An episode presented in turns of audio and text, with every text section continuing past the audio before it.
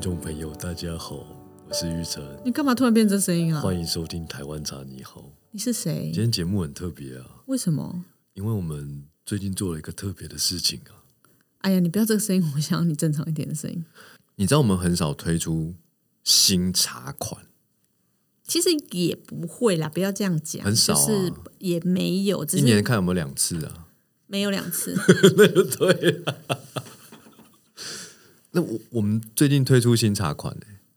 嗯而且这款茶真的很特别，很特别，很特别，很多故事可以说。的确是，就是这个故事可以从白茶说起，从宋代开始说起，就从这么久以前哦。白茶这个名字在历史的典籍当中第一次出现是宋代，嗯，我是没有研究历史这个件事啦。我上次接触白茶，就是因为你知道女生就是爱漂亮嘛，就是很多化妆品现在就是都有说她用白茶萃取，白茶萃取。然后我就问令长说啥什么是白茶，他就说白茶不好喝啊，因为以前我们喝到的就是中中国的白茶嘛，就没什么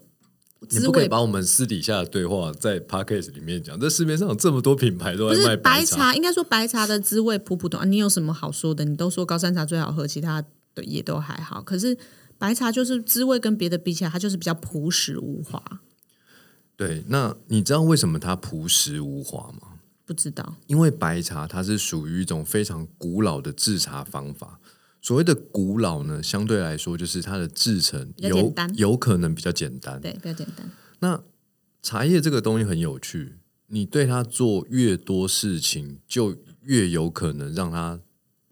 的成分产生更多风味上的变化。我一点都不觉得奇怪。所以，越简单的工序，说实在话，它就是保留了它在树上很多很多时候的状态。比如说，我举例跟煮饭很像啊。如果你今天就是你的材料就只有番茄跟蛋，你想要做番茄炒蛋，那如果很朴实，就是一个番茄跟蛋炒一炒放在那里，你也会觉得就是很朴实无华，它就是番茄 and 蛋。蛋可是，在番茄炒蛋的路上，如果你其实每次我都会说啊，其实很简单。可是如果你每一个小步骤都有一点小你知道变化一点点，你小就会巧觉思得最后的那个番茄炒蛋妹妹嘎嘎，就是很不错，就是会完全不一样，跟就是每个人家里炒出来的番茄炒蛋不一样。可是就是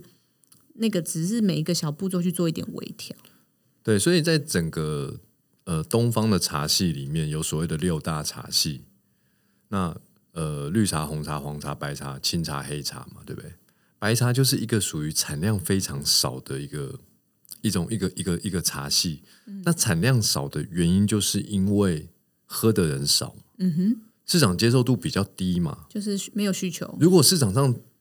每家家户户都喝我要喝白茶我要喝白茶，对不对？那大家就做了。那产地一定就是一定生产没错白没茶。错，是那为什么需求量少呢？因为它的制成有点太简单，乃至这个茶说好听叫朴实温润，那说的比较不好听就是好喝的，喝到好喝的，留下味觉记忆的那种比较经比较平淡啦比，较平淡，对，比较平比较淡。平淡、啊、但是就是说，但是也有好喝的白茶，是就但是是。真的很少见。我们就是因为白茶的这个起因，就是我们就有去走访了一些地方，也喝了一些白茶，的确有喝到非常好喝的白茶，但是产量少，就相对的非常的高价。对，白茶一定是一个属于高价的茶类。其实因为生产端就稀有，嗯，物以稀为贵。对，啊，当然，如果今天全台湾这个制茶茶园家家户户都做白茶，那肯定很便宜啊。是啊，那如果全台湾没几家在做白茶，那这个东西就是贵，嗯，就会变这样子。所以就是当我们在找白茶的过程中，发现它产量很稀少，而且又喝起来很朴实无华嘛，然后就价跟格又我高，就跟我这个人一样，就是价格又比较高，所以虽然我们也找到了一个白茶，但是嘖不知道怎么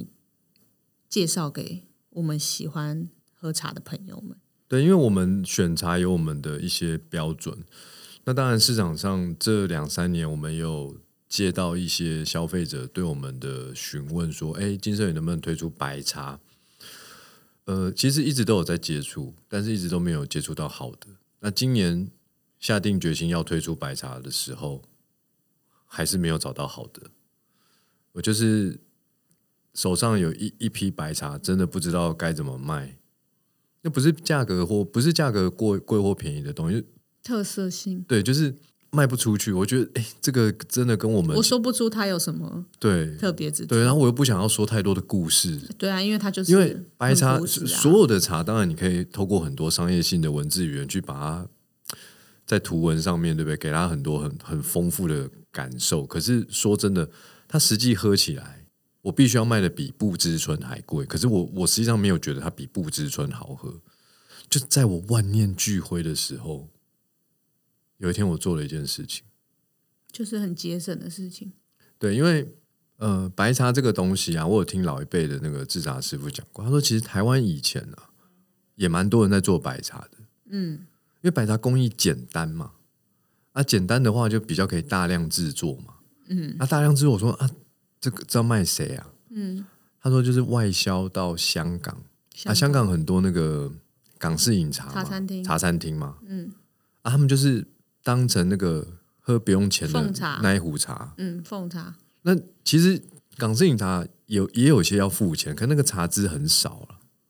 嗯，就一个人哦对几所以块钱这样子。以前台湾早期做大规模白茶的时候，它不是以一个高级茶的角度去贩售，嗯，比较是一个平价的茶，然后然后大量的制作，然后大量外销给这种呃茶楼。是那我说，哎、那为什么后来这个台湾人不做白茶了？他说，因为后来东方美人这个工艺研发出来之后啊，它是在白茶的基础上哦做了更多的变化。结果东方美人一推出之后，哇，真的好喝程度马上就是白茶的十倍、百倍吧。价格也可以卖比较贵啊，对，东西好喝就可以卖比较贵，对对茶农来说就会觉得，哎、有有动力吗？有动力，就家家户户就开始生产东方美人，所以白茶慢慢做的人就少了。时间是有限的嘛，你要在一天之内做可以卖比较贵的茶，虽然它可能卖的没有比较没有那么多，因为东西贵就没有办法大量卖嘛。可是他对他来说，一定是希望卖越高价的东西，它单位时间它的产值越高嘛。嗯，对啊那这样我就知道，就是说为什么我后来就没有做白茶。但是因为刚刚令长讲到，就是说在你寻访白茶过程中，反正总之你手上就有一些白茶，然后但是你不知道怎么去跟我们的就是茶友们介绍一下这款白茶。有一天，不知道怎么卖啊，因为就有点太朴朴实实无无华华了，了你知道吗？就跟我本人一样，我也很少跟大家介绍我自己啊。对，所以那你到底对，我就有什把么契机我就把这个白茶加上了东方美人的好朋友。东方美人的好朋友是什么？你知道吗？高山小叶种红茶，因为他们这两个茶一样都是被小绿叶蝉咬过的，我就把白茶加上了高山小叶种红是茶因。为刚好有剩下一点沫吧？对对对，每次包装茶叶都剩下一些沫，你知道吗？然后这个沫我就把它哎紫砂壶拿出来，你啊对就不丢对？一丢进去先喝。放一些白茶，再丢一些高山小叶种红茶，结果热水一冲下去，我跟你讲，奇妙的事情发生了。这款茶比原来的那个白茶好喝一百倍，真的不夸张，就是一百倍。那它有比小叶种红茶好喝吗？呃，我觉得这个白茶加红茶，我我我就命名它叫白茶美人了啦。哦，这款茶我就命名叫白茶美人。它有一种入口的时候是一种清新自然的甜美滋味，因为白茶它本身有一种朴实、清新、自然的感觉，但是红茶带有一种甜美的味觉、蜜蜜味蜜味嘛。嗯，那它吞下去之后呢，就所谓的后味，有一种很平衡的果香蜜韵。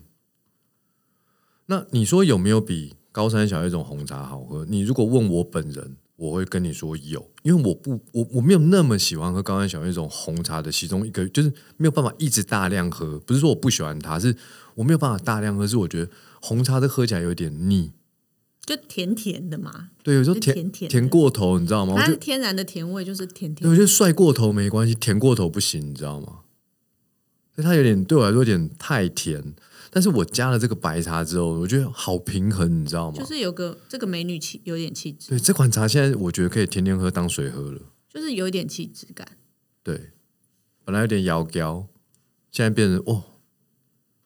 真的很不错，就是有气质，就是人气，就不是只是外在美丽这样。就白茶美人就诞生了。所以就是呃，令常在意外之下发现了这两个茶放在一起，其实蛮好。我我喝我试喝过了，我的感觉其实是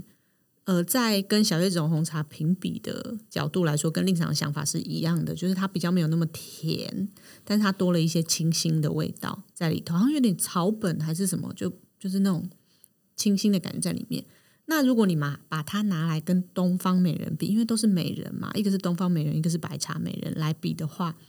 我觉得东方美人的蜜味多一些，对蜜啊蜜跟水果的味道多一点，但是呃，这个白茶美人喝起来就是那个草本清新，底蕴有一点点这个蜜的感觉。都买来喝喝看啊，呃，我觉得比放在一起比的时候，就是蛮有趣的，就是他们这三个茶放在一起比，它都有一点点韵味上的差异，但是我觉得这款茶最后配起来是还蛮好喝的，很惊艳的啊、就是蛮好喝。也算是金圣宇走了十三年，说第一款风味拼配的创作啦。对，因为其实过去的台湾茶的制作里面，其实是有拼配这件事情的，但是我们一直都先想要把原本不管是品种、风土工艺这件事情介绍给大家，所以我们并没有在味道上先做拼配这件事。那这次反正就是一个意外收获，对，所以就是有这款白茶美人的诞生。那希望大家就是可以来喝喝看。那这次非常的特别，是我们有推出了三角立体的原野茶包，也有散茶叶，对就是看你喜欢喝茶的方式是哪一个，对，以上都非常推荐大家买来喝喝看，真的是一种很特别的味道。以上诚挚推荐白茶美人给各位听众朋友。我是玉成，我是 Chloe，大家拜拜。拜拜。